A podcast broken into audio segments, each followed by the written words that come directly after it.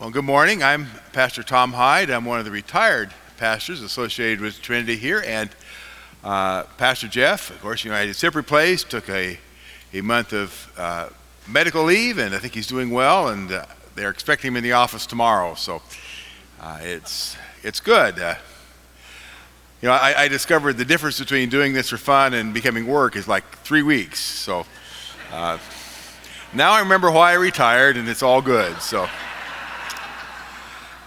I will enjoy listening to Jeff next week. So, uh, this may not be news to you, but sometimes we argue in the church. You know, and if, uh, you know, I, I, could, I'm not going to tell you the whole story, but, you know, I, I, I do remember the great uh, closet kerfuffle of 2014.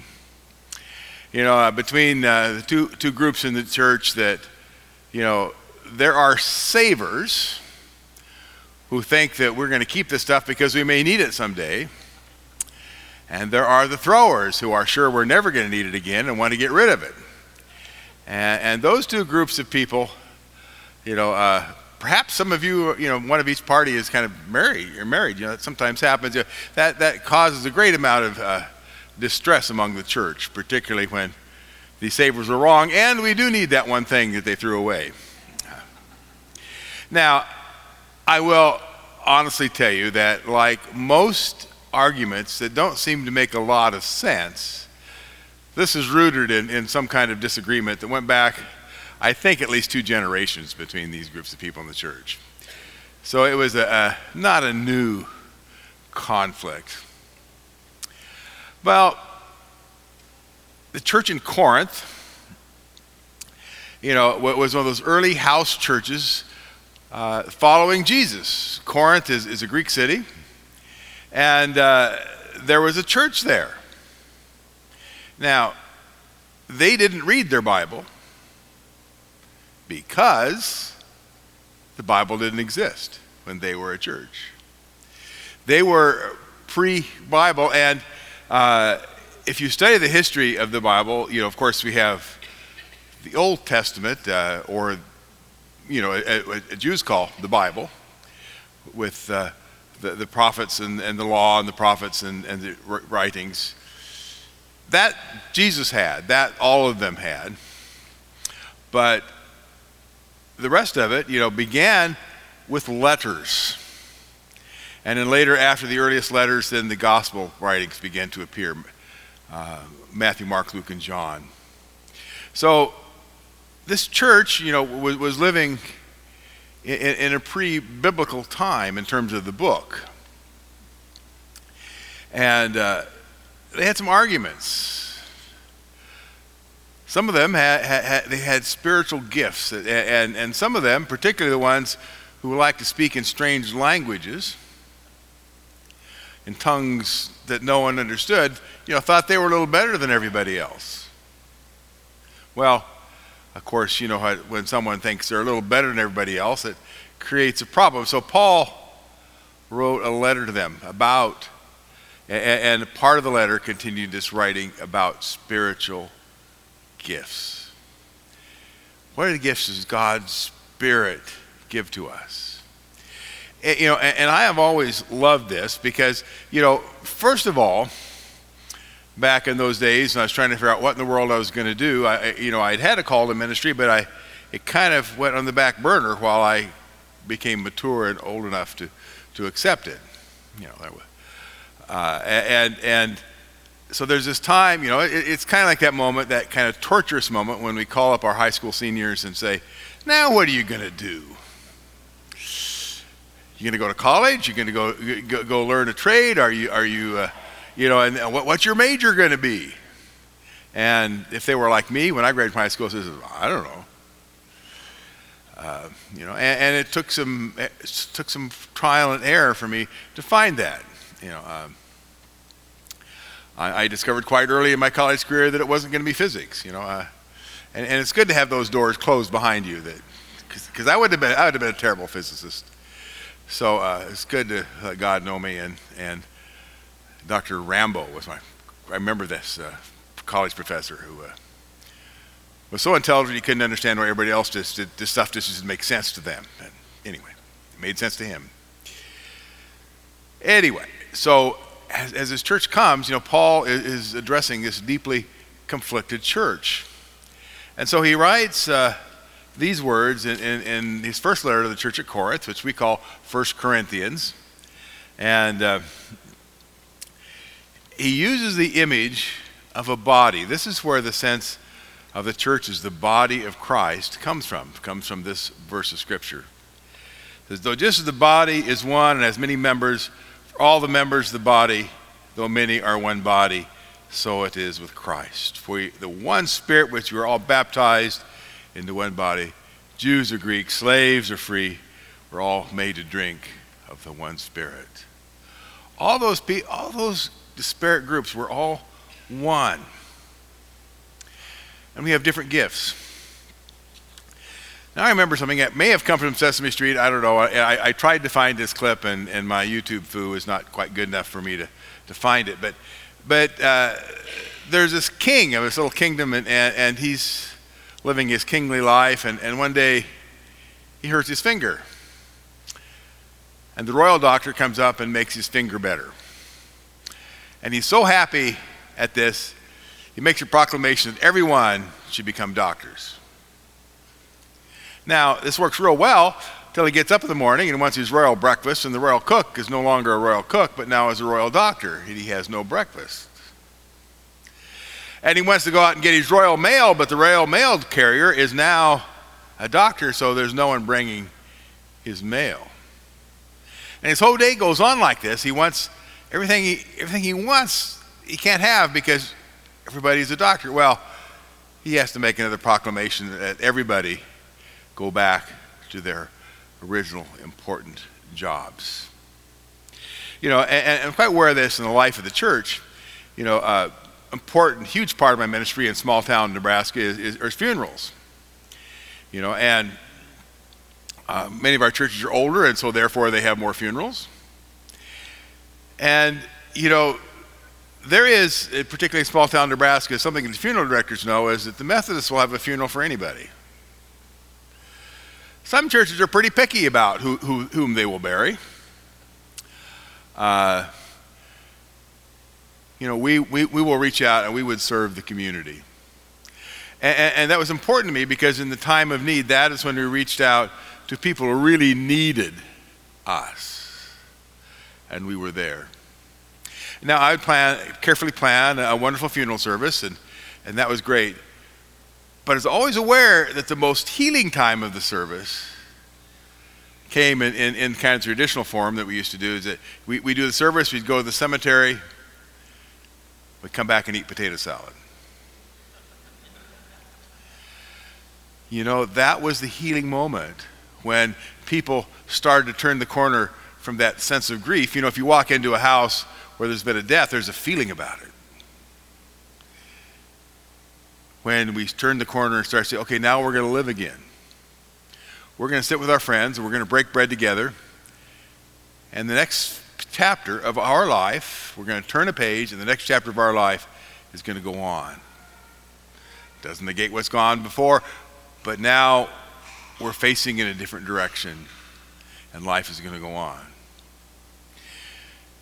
So for me, although I had skills of leading worship and doing funerals, those people who had those kitchen skills, and and every every Methodist, you know, has a wonderful kitchen, you know, because we have wonderful cooks, and, and so that was was where that important ministry would begin. It was just as important as what I did, and to acknowledge that. And thank you for all the folks who, who brought tuna casserole to the church. It's important. So, this is what Paul had to say about the gifts of the church. For indeed, the body does not consist of one member, but of many. If the foot were to say, Because I'm not a hand, I don't belong to the body, that wouldn't make it any less a part of the body. And the ear would say, Because I'm not an eye. I do not belong to the body. That wouldn't make it a less part of the body. If the whole body were an eye, I want, I'm going to stop a moment. I want you to have a, a mental image of a big eye, perhaps with hands and feet, and, and that being the whole body. Who says Paul doesn't have a sense of humor? If the whole body were an eye, where would the hearing be? If the whole body were hearing, where would the sense of smell be? But as it is, God arranged the members in the body, each one of them as He chose. If we're all a single member, where will the body be? That's the body of Christ. And, that was an important thing for me in my, my developmental times, you know, and, I used to I used to direct camps, particularly in those early days. This was always a very important. We'd, we'd, we'd arrange fun activities about the body of Christ and how important each part of the body is. Because I think that's an important lesson for children to learn that their skills, their part of the body, is important. You know, my, my, my hobby, my avocation right now is singing in, in a barbershop chorus, you know, and it's very interesting because it, it, when all things work well, you know, the only thing we ask when someone comes to see us is, is what part do you sing? And not that it's important to have uh, a specific part being more important, but we need all of the parts. We need those leads to, to sing the melody so we know what the song is. We need the basses, my, my part, to, to give that foundation and give richness to the chords. We need the, the tenors up on, on the top to, to give that wonderful lilt of harmony. And we need the baritones. We're not really quite sure why, but, but we, we do need them because they fill out the chords. That's a barbershop joke. Anyway, we, the, but, but they, they, they sing the part, they have the hardest part. They, they sing whatever note's missing in the chord. And when all four parts are there and properly balanced, the chords ring, which means that we hear not just the notes that we're singing, but overtones as well. And, and when that happens, that sends chills down your back because it's really an amazing thing to hear the, these notes that no one is singing. When, when uh, or barbershop icons, you know, he said, you know, that's the angel saying, that's the right note, that's the right note, when you tune it properly. That's the body of Christ. And we're reminded by Paul, again his words, as it is, there are many members, yet one body. The eye cannot say to the hand, I don't have no need of you, nor the head to the feet, I have no need of you. On the contrary, the members of the body that seem to be weaker are indispensable. And those members of the body we think less honorable, we clothe with greater honor. And our less respectable members are treated with greater respect. Whereas our more respectable bodies don't, more respectable members don't need this. But God has so arranged the body, giving greater honor to the inferior member, that there may be no dissension within the body but the members have the same care for one another. If one member suffers, all suffer together with it. For if one member is honored, all rejoice together with it. Have you ever had experience of having a little teeny tiny rock in your shoe? Are you having a good life right now? A little teeny tiny rock in, in, in your shoe and eh, eh, that, that digs in in every step. Well, that's what Paul is saying, that we all are together, the body of Christ. We rejoice together. We come and have weddings. We come and celebrate our seniors, our confirmands, our folks coming back from uh, mission trips. We, we, we love to celebrate. But we also gather together to say goodbye in this world to those whom we love. And that's an important part of who we are as the body of Christ. Now, having said that all of the gifts, the spiritual gifts, are equal and very important, Paul then says, but there's one that's most important. He does say there is one gift that is essential, that is most important. And so then that comes into the next chapter, which we often read at weddings. And uh, I'm going to use the traditional translation because I have read this so many times, it's just so kind of burned into my synapses. But if I speak in the tongue of men and angels, but do not have love, I'm just a noisy gong or a clanging cymbal. Whatever languages I speak, whatever, whatever important things I say, but if I don't have the gift of love, I'm just a big noise.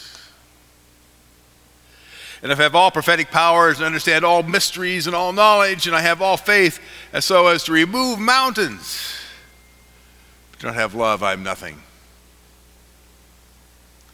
If I give away all my possessions, I hand away my body so I may boast, but do not have love, I gain nothing. Love is patient. Love is kind. Love is not envious or boastful or arrogant or rude. Does not insist on its own way. Is not irritable. Keeps no record of wrongs. Does not rejoice in wrongdoing, but rejoices in the truth.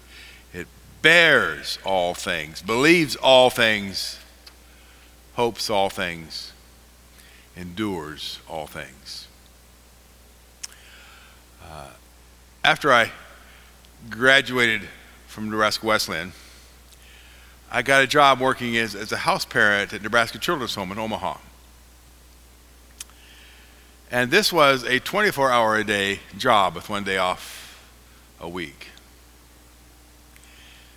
Dealing with, it was, it was, it was a, an emergency shelter, so you didn't develop long term relationships with the young people there. They were always coming in the midst of a crisis. And so they were upset in the midst of a crisis. It was a very difficult job, and I will tell you that uh, I don't do well without time off.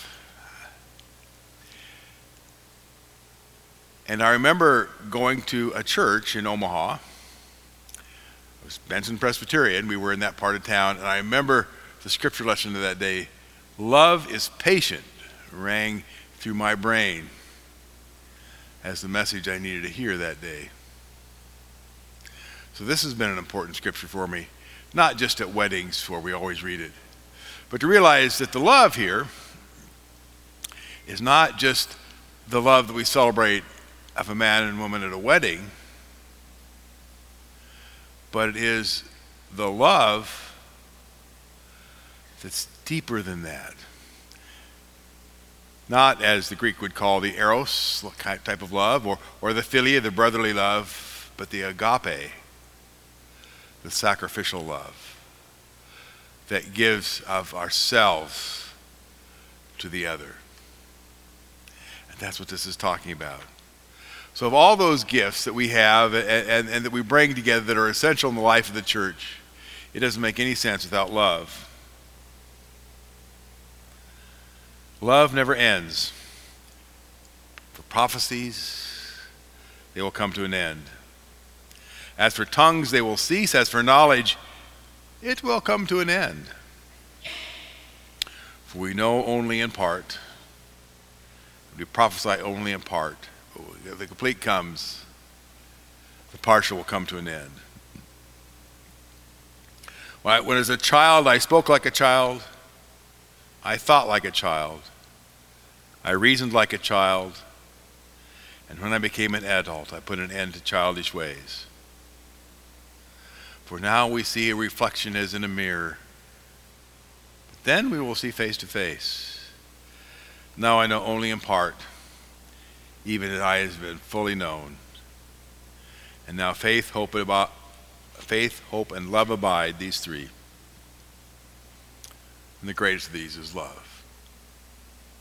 So we're called, first of all, to find our own gifts. You know, and, and, and that may be the gifts of prophecy and preaching, the ones that seem to be important. But you know, my, my personal testimony this week that, that when you need a plumber, you need a plumber. Badly. We need all the gifts that are before us in the life of the church.